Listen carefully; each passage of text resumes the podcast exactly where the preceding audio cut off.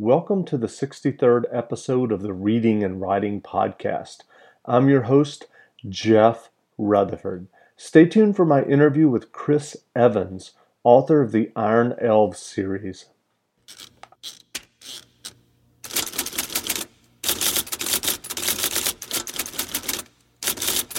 Welcome back to the Reading and Writing Podcast. My guest today is Chris Evans, author of the Iron Elves series.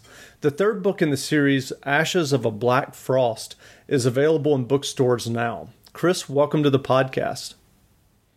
Thanks, Jeff. I really appreciate you having me on your show. Sure. Well, if someone listening isn't familiar with your Iron Elves series, can you describe the series and, and your latest book, Ashes of a Black Forest, uh, Black Frost? Sure. Uh, I grew up with fantasy. I uh, I didn't start reading Lord of the Rings. I mean, that's uh, that's quite a lot to to chew on when you're young. But I was a D&D player and uh, read a lot of fantasy and I, you know, like a lot of people, I really enjoyed the uh, the traditional archetypes of the elf and the dwarf and magic and dragons.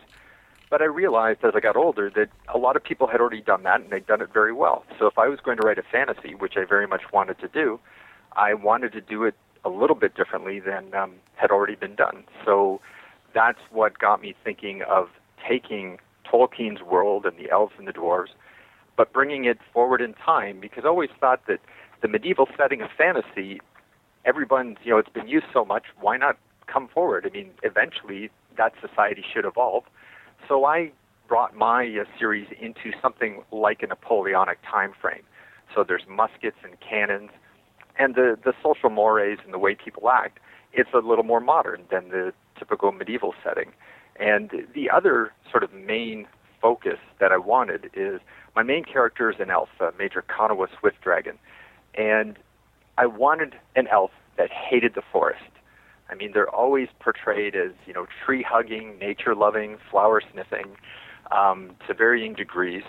Uh, and I was like, you know, there's got to be at least one elf in the history of elves who just hates everything to do with nature, and that's who my main character is.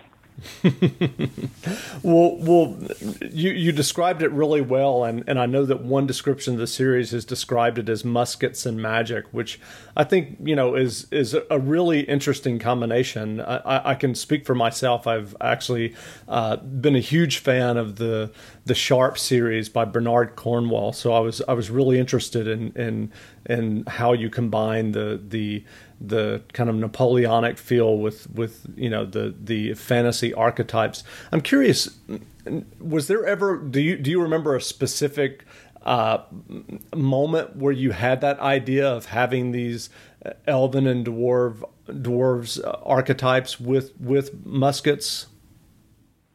You know, I I I remember starting. Uh, actually, it was the very day that I had uh, defended my master's uh, thesis. And so I had just finished. This was my third degree, and I'm just like, all right, I've, that's it for for me in academia. I want to do something else. And so I went home that very day, and I started writing uh, this novel. And at the time, I actually did begin writing it in a more traditional medieval setting. But virtually from the moment I began writing, I was I, I just had that feeling that I need to do something different. I was aware of uh, of Sharpe's rifles and um, Richard Sharpe. You know, Bernard Cornwell is just amazing character in that series.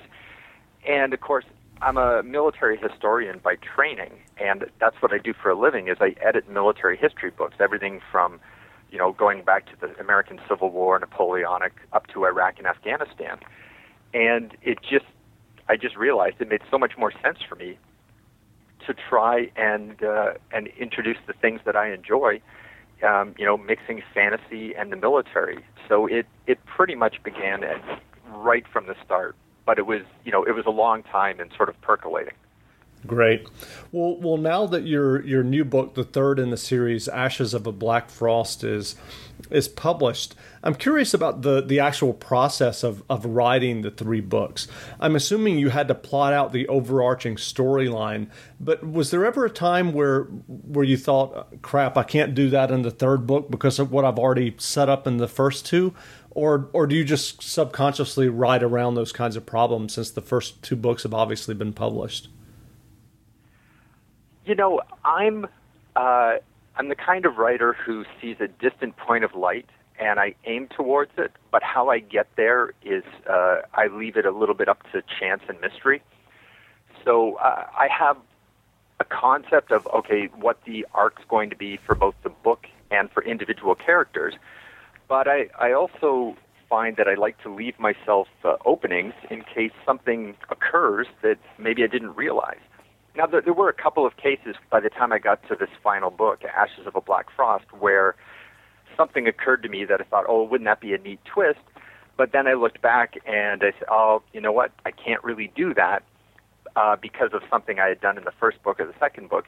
But even when that happens, uh, you know, you can. I ended up thinking of something else that worked just as well. Um, and the thing I always tell uh, aspiring authors, um, because everybody, I think, you know, most most of us are. Even if you're a published author, you're always aspiring because you're always working on the next one. But it's like the ideas are the easy part. The hard part is sitting on your butt day after week after month after year and cranking it out. You know, the ideas flow fast and furious, but it's it's that patience and just being able to sit down and and push the vision through after the novelty's worn off, after the excitement has gone, and it's just you and a and a pad of paper or a laptop or an iPad, whatever you write on, and suddenly it's like wow. But it's like a marathon, one step at a time. It's you know one word, one sentence, and eventually you have a book. Right. Well, you mentioned earlier your your your day job as an editor of nonfiction military history books. How do you think your work as an editor has impacted your own fiction writing? Do you think you're more critical of your own writing than some writers might be? Yes, uh, I, I think the it's it's been both a plus and a minus. Um, the plus is that being an editor and working in the publishing business for over ten years, I actually started with Random House, so I've been in the thick of it from the beginning of my career. I know a lot of how the business works. Right. So that that's been an advantage. But the great disadvantage of being an editor is I have a tendency to try to edit as I write, which is a terrible thing to do, I think. Um, I think what you need to do and what I've uh, found for myself is just let the creative process happen, knowing that you're going to go back and reread and revise, and that an editor is going to do the same thing, and that proofreaders will look at it, and copy editors. Um, because by constantly revising as I write, uh, I think it takes me much longer than it otherwise would. So that's actually been more of a um, uh, an impediment than a than an advantage. Right. Well, as you just mentioned that that you understand the, the business side of, of publishing, and and given that and the fact that you're a published author and your new book is published in hardback and as an ebook, where where do you see the publishing industry as a business headed? Obviously, there's the rapid growth of ebooks, um, Amazon serving as a publisher directly. Where do you think we're headed? You know, that's uh, that's a great question. I, I, you know, I'm not going to pretend to say that I know the answer. What I will say is that anybody who tries to predict the demise of the publishing industry based on the current economic climate is really not giving the publishing industry a fair shake. I mean, we are in the closest thing to the Great Depression right now. So when you consider that when people are worried about where um, you know the next meal's coming from, are they going to be able to put their kids through school? They're probably less likely to be spending on a luxury item, which would be a book.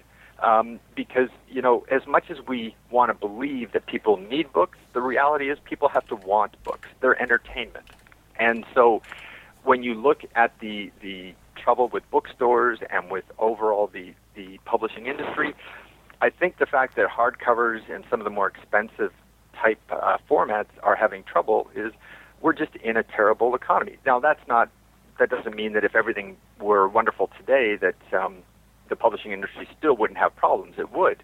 Uh, and there's no question ebooks are only getting stronger. However, uh, George R. R. Martin's latest book came out, and they sold more hardcovers than they did ebooks.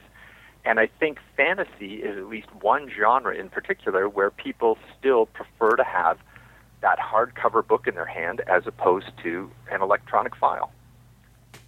Sure.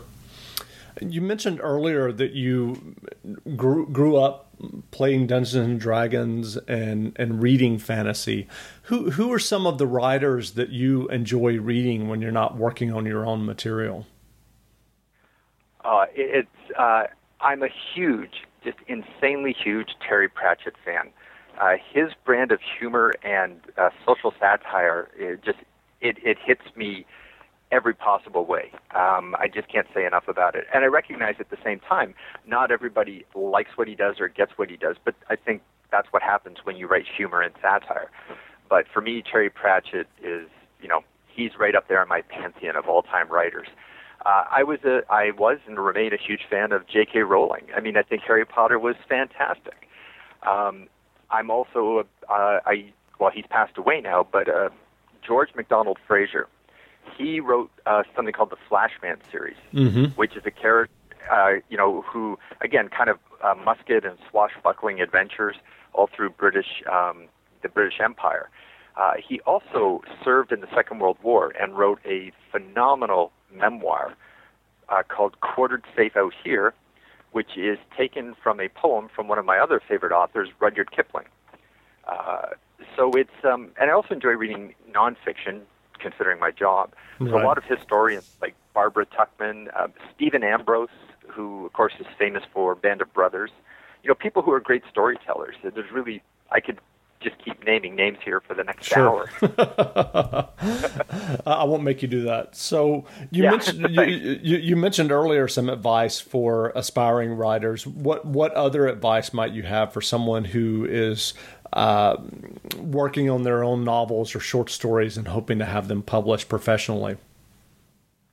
Ah, I mean, you, you follow your own star. And, uh, you know, in my book, that's actually a motif uh, that there's falling stars, but that's really not what I, I didn't mean to tie them in. I just realized it happened. But the thing is, if you worry about the trends, because apparently, the, you know, the trends right now, zombies are hot, vampires are hot.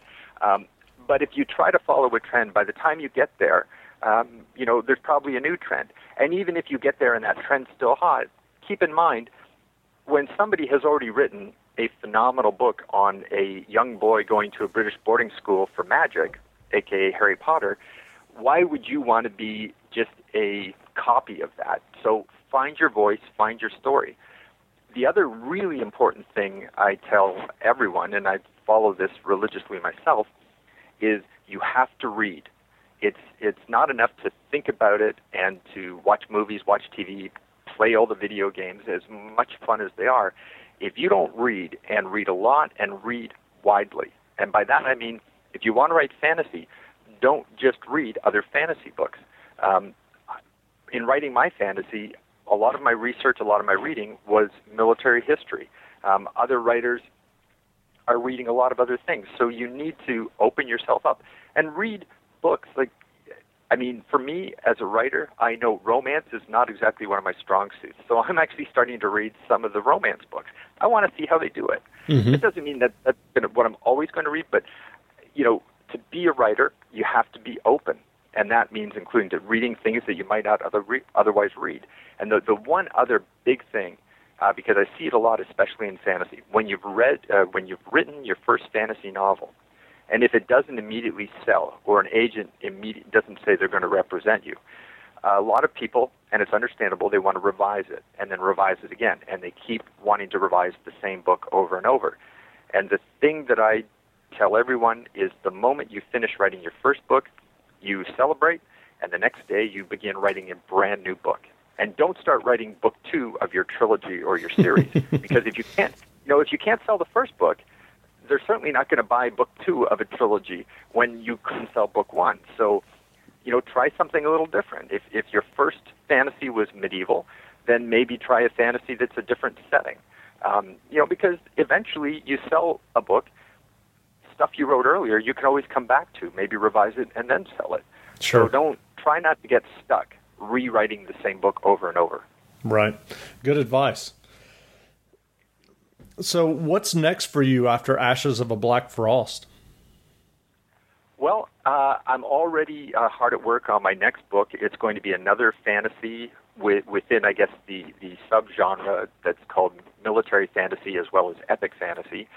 Um, but it's going to be, uh, it, I'm writing it as just a, a single big standalone book. Um, and it's going to be darker, and essentially, um, it's, it's going to really uh, delve into and tear apart the race relations between the traditional fantasy archetypes.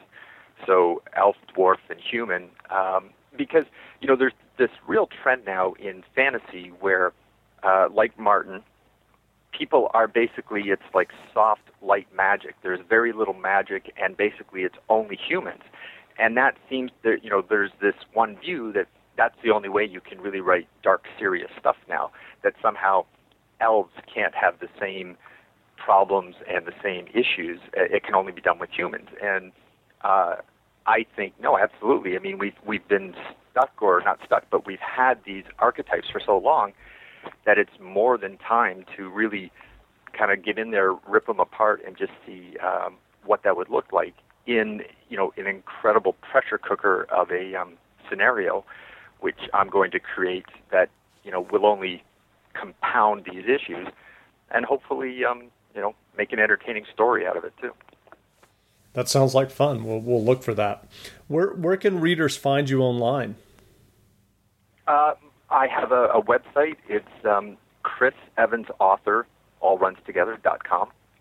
I'm also on Twitter as C Evans Author, pretty easy. And um, I, I blog fairly regularly. Uh, oh, I'm on Facebook too. I get all the major social media.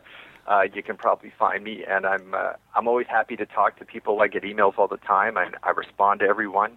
I even uh, for for fans who live um, you know far away and don't get a chance to come to a convention or something, I'm always happy to send out uh, signed book plates for their books, no charge. They just have to email me, and um, I'm happy to sign and send them. Great. Well, again, we've been speaking with Chris Evans, author of the Iron Elves series. Ashes of a Black Frost, the latest book in the series, is available in bookstores now or as an ebook.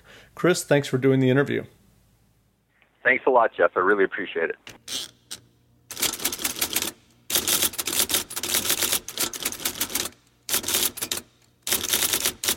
Hi, this is author Peter Orullian, uh, author of The Unremembered, and you're listening to the Reading and Writing Podcast. Thanks for listening to my latest podcast. If you have a chance, please leave a review of the podcast in iTunes. It only takes a moment. Until next time, read some good books and be well. Prescription products require completion of an online medication consultation with an independent healthcare provider through the LifeMD platform and are only available if prescribed. Subscription required. Individual results may vary. Additional restrictions apply at lifemd.com. Read all warnings before using GLP 1s. Side effects may include a risk of thyroid C cell tumors. Do not use GLP 1s if you or your family have a history of thyroid cancer.